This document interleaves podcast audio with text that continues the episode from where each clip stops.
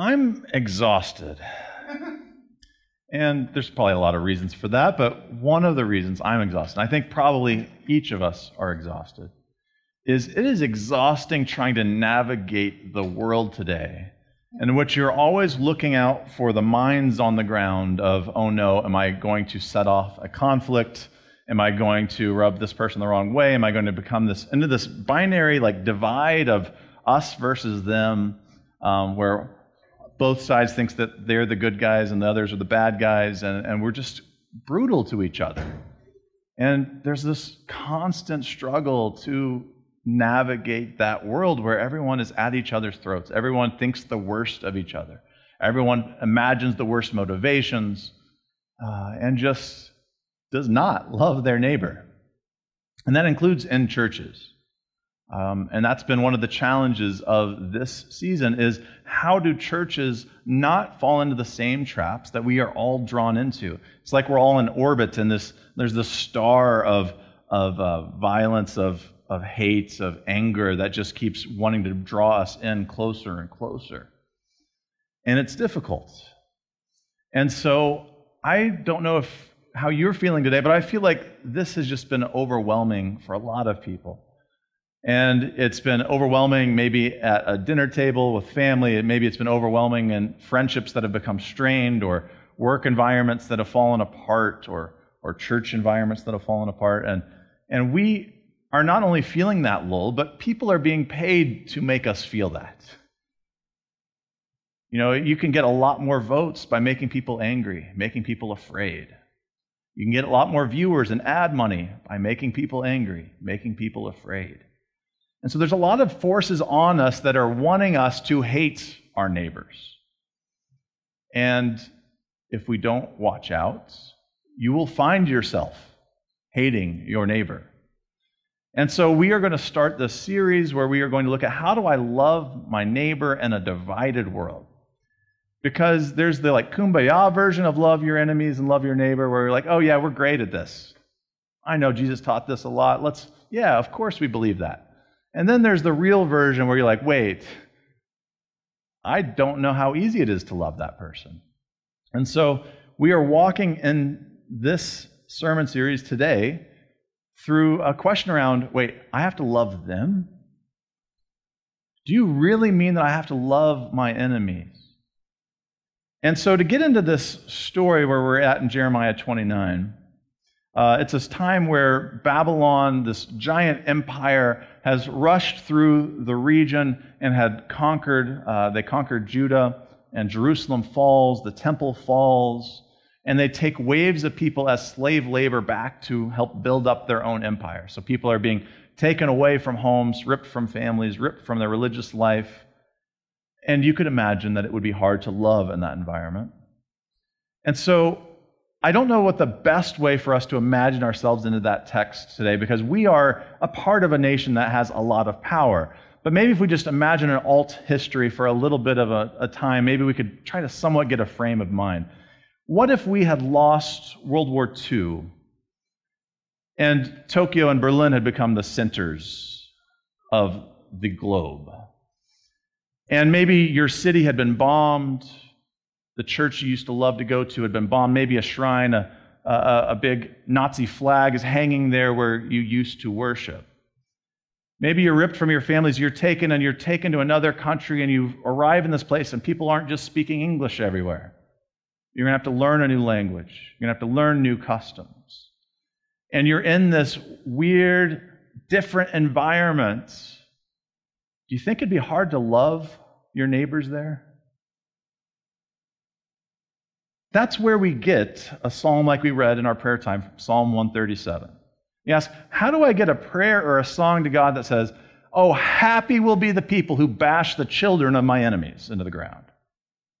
Right? Because that's a pretty morbid place. It's like, well, you could, you know, we got the enemies, but they're kids, right? But you get to the point where you say, when they when they bash the children into the ground, oh, they're going to rejoice and they're going to be so happy about it because that revenge feels so sweet. And that's a dark place to be in. And it is not altogether different than some dark places that we are sometimes. where we think that name of that political person you really dislike and you see it and you just you built up with that anger that happens and you just wish their downfall not just you know that they lose power but that they themselves might suffer and might get pain there's a dark place that we are all invited into when these days come and so i think and i, I feel for these people because they were ripped from home they were in they were in pain they were hurting. And they longed for some revenge. They longed for God, make this right, make them suffer, give us the victory. And it's in that context that the, that the prophet Jeremiah writes to the people in exile. I'm going to start in Jeremiah 29. I'll give you the first verse for context. These are the words of the letter that the prophet Jeremiah sent among the exiles and to the priests, the prophets, and all the people whom Nebuchadnezzar had taken into exile from Jerusalem to Babylon. Thus says the Lord of hosts, the God of Israel, to all the exiles. I'll pause just a second and say, they were hoping for a different message than what they're going to get. They want the Psalm 137. They want to hear from God that He's about to destroy their enemies. But it says, Thus says the Lord of hosts, the God of Israel, to all the exiles whom I have sent into exile from Jerusalem to Babylon Build houses and live in them, plant gardens and eat what they produce. Take wives and have sons and daughters. Take wives for your sons and give your daughters in marriage, that they may bear sons and daughters. Multiply there and do not decrease. But seek the welfare of the city where I have sent you into exile, and pray to the Lord on its behalf for in its welfare you will find your welfare. For thus says the Lord Only when Babylon's 70 years are completed will I visit you, and I will fulfill to you your, my promise and bring you back to this place. For surely I know the plans I have for you, says the Lord plans for your welfare and not for harm, to give you a future with hope. Then, when you call upon me and come and pray to me, I will hear you. When you search for me, you will find me. If you seek me with all of your heart, I will let you find me, says the Lord. And I will restore your fortunes and gather you from all the nations and all the places where I have driven you, says the Lord. And I will bring you back to the place from which I sent you into exile. The word of the Lord. If you think about anything you could hear of what you should do when you're in this place of anger, frustration, hate, you don't want to live near your neighbors. And the first thing God says is build some houses and live in them. I don't know if you've caught why that doesn't seem like good news to everybody. When you're angry, you want immediate resolution. You've probably seen building projects take a while. Build houses and live in them. You're going to be there for a while. Build the house, live in it. Plant the garden. Again, you're not on the run planting a garden, you're cultivating where you're at. So, if you want the first step of like, what should I do in exile when I, I'm struggling to love my neighbors? What is it to actually enjoy living and cultivate your life where you're at? Because some of us, we're so displeased with our current situation. We're so angry, so frustrated, we just want to get out. But what is it to say, okay, Build your house, build your place, live there. Plant your gardens, enjoy the fruit there. Take time there. For so many of us, we want the shortcut. We want to just get out of town. We want to run away from the problems. We want to run away from the people that we struggle to love. But what is it for God to say, hey, I've got a reason for you to be there. Build up your house. For some of us, we'd maybe neglect some of those repair projects on where we're at. Say, well, I don't know how long I'll be there. I'm just going to overlook it. I'm going to uh, not worry about it for right now. What is it to say, I want to be in this place where God has put me right now, even if I'm mad about it? I'm going to figure out, at least for today, how to make this place my home, cultivate it, and perhaps enjoy a little bit of the fruit from this. There's got to be something here. There's got to be some produce, some product, some thing, outcome that I can enjoy and say, God, thank you for this thing in the midst of the chaos of my life. So, what is it to say, okay, I'm not running from this place, but I'm going to build it up?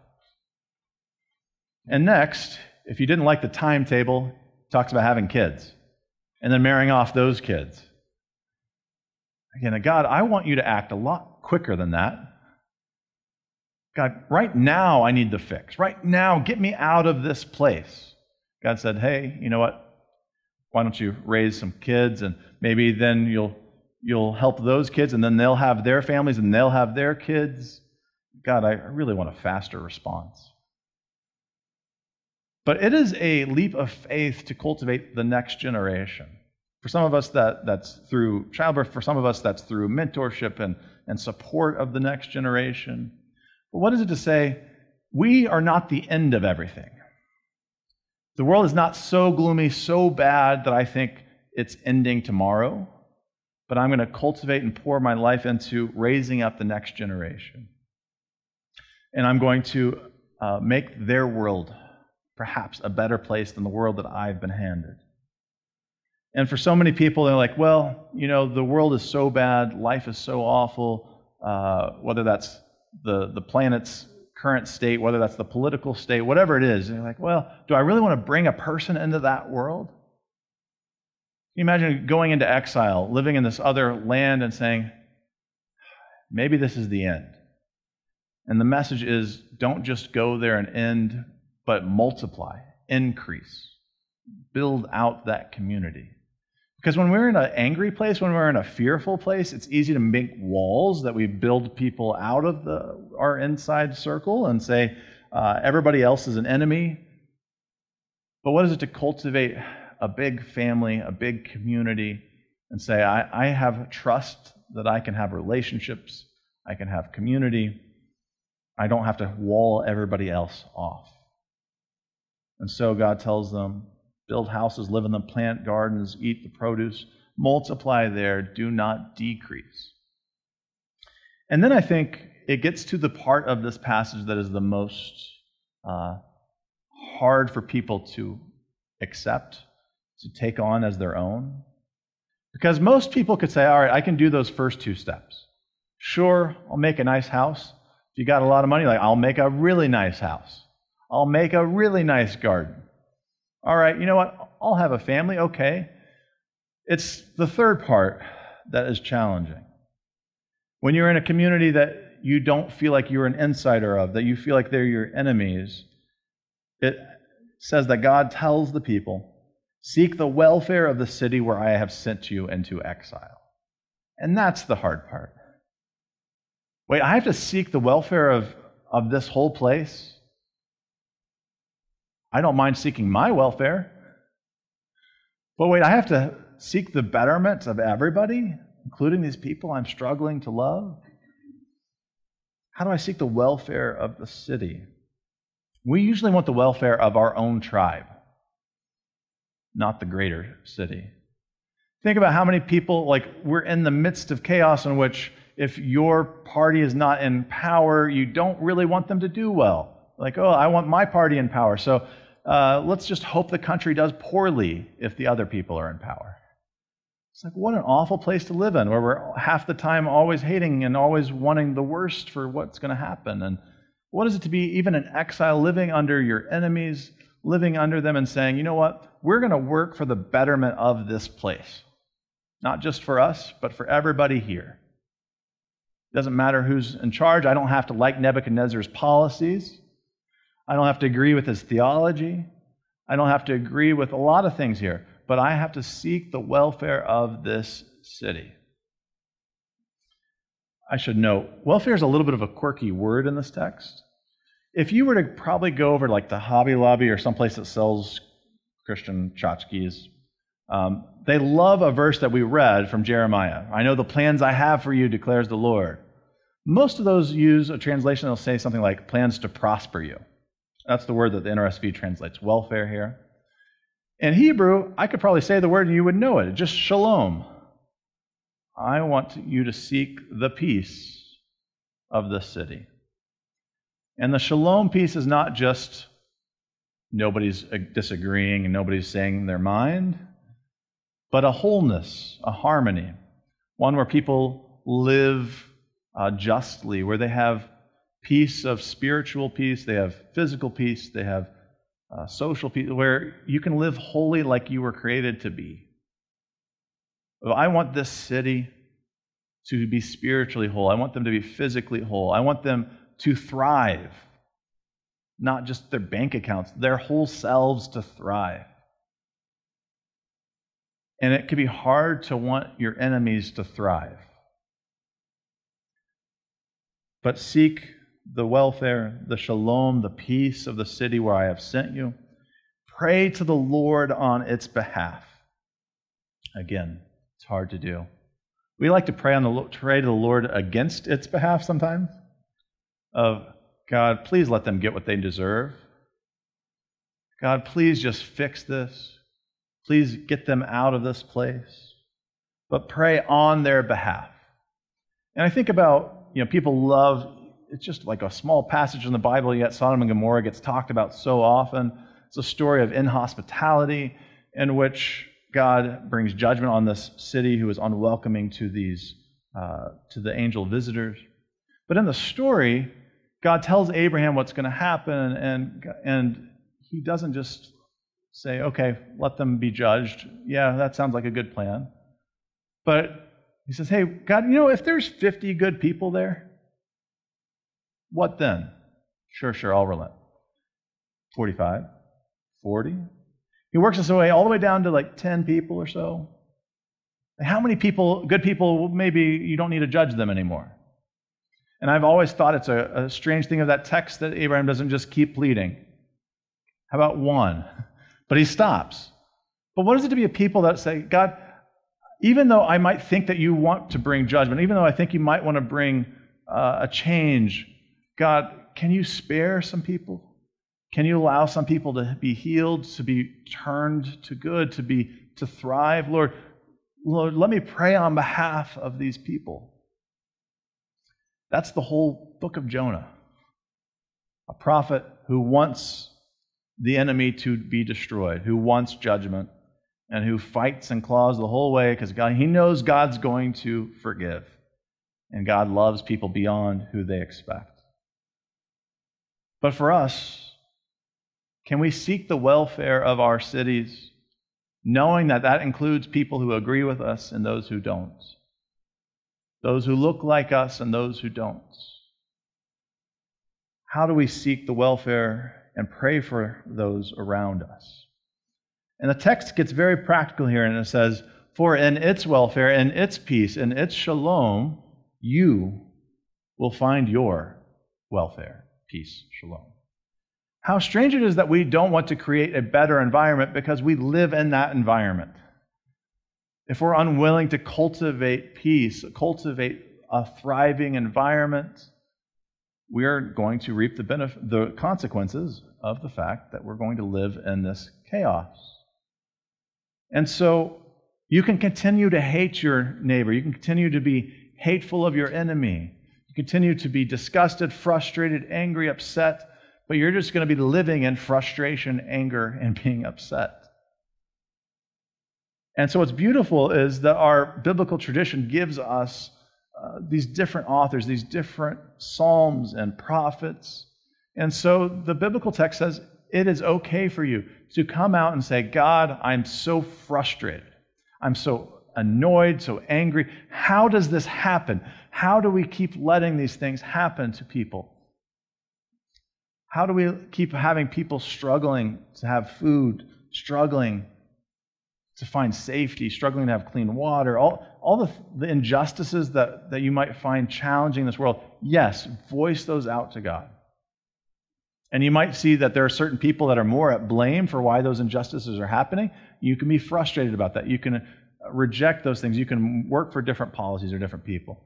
But you must work for the welfare, the peace of everybody. You must pray for everybody. And so, what is it in the midst of our frustrations to spend our prayer lives not praying against people, but praying on behalf of people? That God might bring a new day, might bring healing and peace where there's none. And so, it's only at that stage that we get to the part that everybody loves to quote in this chapter. Yes, for I know the plans I have for you, says the Lord, plans for your welfare and not for harm, to give you a future with hope. We all want the future of hope. We want our welfare. But it says there that we are connected, we are drawn into that when we live this out, when we live for the welfare of those around us, when we pray for the welfare of those around us, that God is in the midst of that. God sees it, God responds to his promises. And so we can't get the, uh, the fun outcome without the hard work of loving and praying and seeking the best for those around us. And so I encourage you to be reflective, to be mindful of where are you struggling to find love right now? Where are there places where you're struggling to, uh, to seek their, their benefit, their welfare before God? It was not lost on me that when I was planning out the sermon series, how to love your neighbor in a divided world, and I was like, well, you never start on Labor Day. Labor Day, there's so much going on, there's travels, all that stuff. All right, so we start the Sunday after Labor Day. And like, oh, that's September 11th. What a interesting day to say, how do I love my neighbor? And you might recall in your own lives, maybe, um, maybe you think more nationally.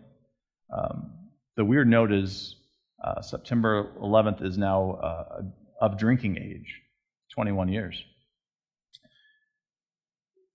When we went into conflicts after that. There's probably a little part of us that longed for a bit of revenge, that longed for a little bit of joy and happiness to hear when certain people were, were taken out, when we found bin Laden, whoever else you might include on the list.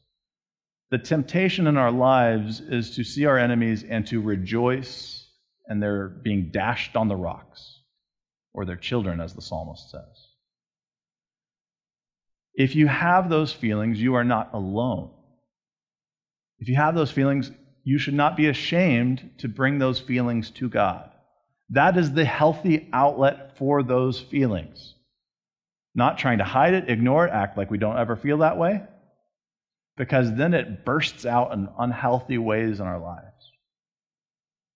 But when you notice you have that resentment, that anger that you can't seem to control, the thing is to bring it to God, let God take that on, and endure that, that anger. But at some point, we have to let go of that prayer and say, How do I build my house? How do I plant my garden? How do I keep building up the next generation? Live, increase, multiply. And how do I seek the betterment of those around me, of the whole city? Pray for everybody.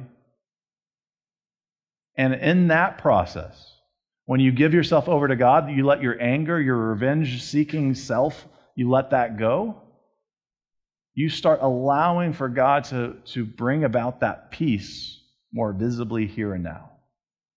Because the people involved in that desire for revenge start turning over towards peace. So, my hope for us as we walk through this series is that we might say yes to God. We might say, I'm giving up going on and trying to crucify others. But God is strong enough and powerful enough to survive being crucified up to a cross by people who were angry. But the grave opens up because new life is possible may we all be people of that new life and not trying to crucify the next person. And so that's my encouragement is if you hear the next person who's trying to make a buck off of you being angry and hateful, say, wait a minute.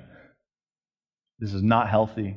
This does not lead to my peace or the peace of those around me. And turn over to God. Pray about it and maybe start building the community that we want to see here and now. Would you pray with me? Lord God, I, uh, we pray confessing that there are times where we've acted out of our anger, where we've acted out of our hate, where we've acted out of our frustrations. And Lord, we are grateful that you forgive us, that you don't hold a grudge to our worst days, but that you see us from the vantage point of what we can be, of who you are making us into being. Lord, help us to be gracious to ourselves when we fall short, and help us to be gracious to those around us. Lord, I pray that we might be a community that people feel is different. Something is different here because we have that shalom peace at work here, not holding it in, but extending it outward to those around us throughout the city, throughout our workplaces, our homes, our, our friend networks, our social media. Lord, help us to be peacemakers Lord, help us to live that peace out